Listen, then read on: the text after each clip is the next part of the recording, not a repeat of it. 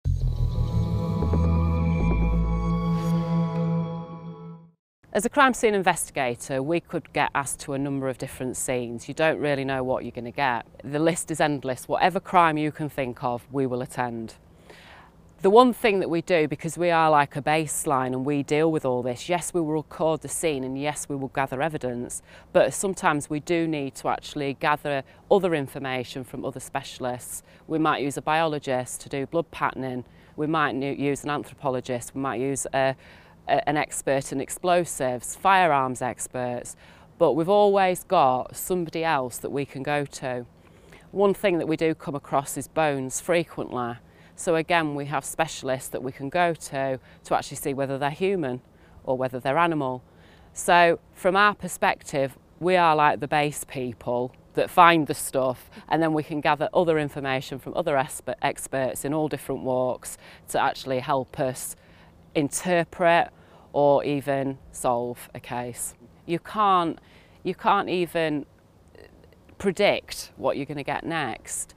So sometimes it's a case that you just have to go to universities or you have to go to hospitals or other places. So I started in anatomy and physiology and then so my first degree was in anatomy and physiology. I then studied art and then kind of combine those skills to take me into the um, craniofacial forensic art world. Nowadays, students tend to come either from an art background with a real interest in, in science and anatomy, or from an anatomy, dentistry, anthropology background with some art skills and art interests.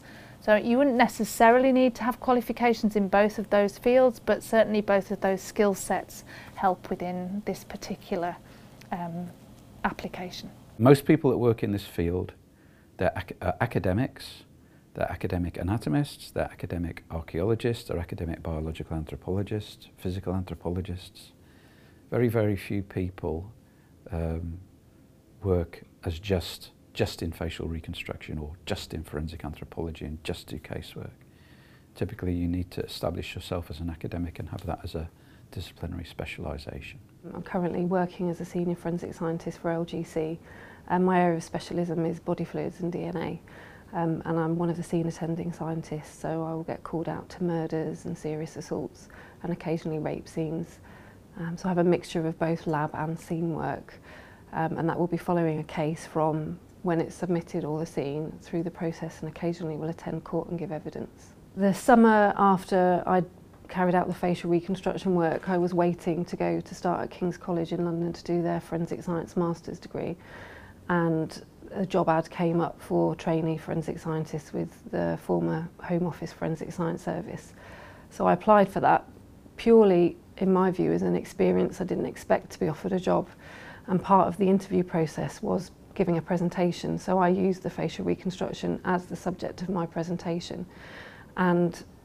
I firmly believe that that experience and doing that reconstruction was what opened the door to me getting my career because two weeks after starting the forensic science master's course, I had a phone call offering me the job. My view would be for students to pick a, a scientific degree that they find interesting and relevant.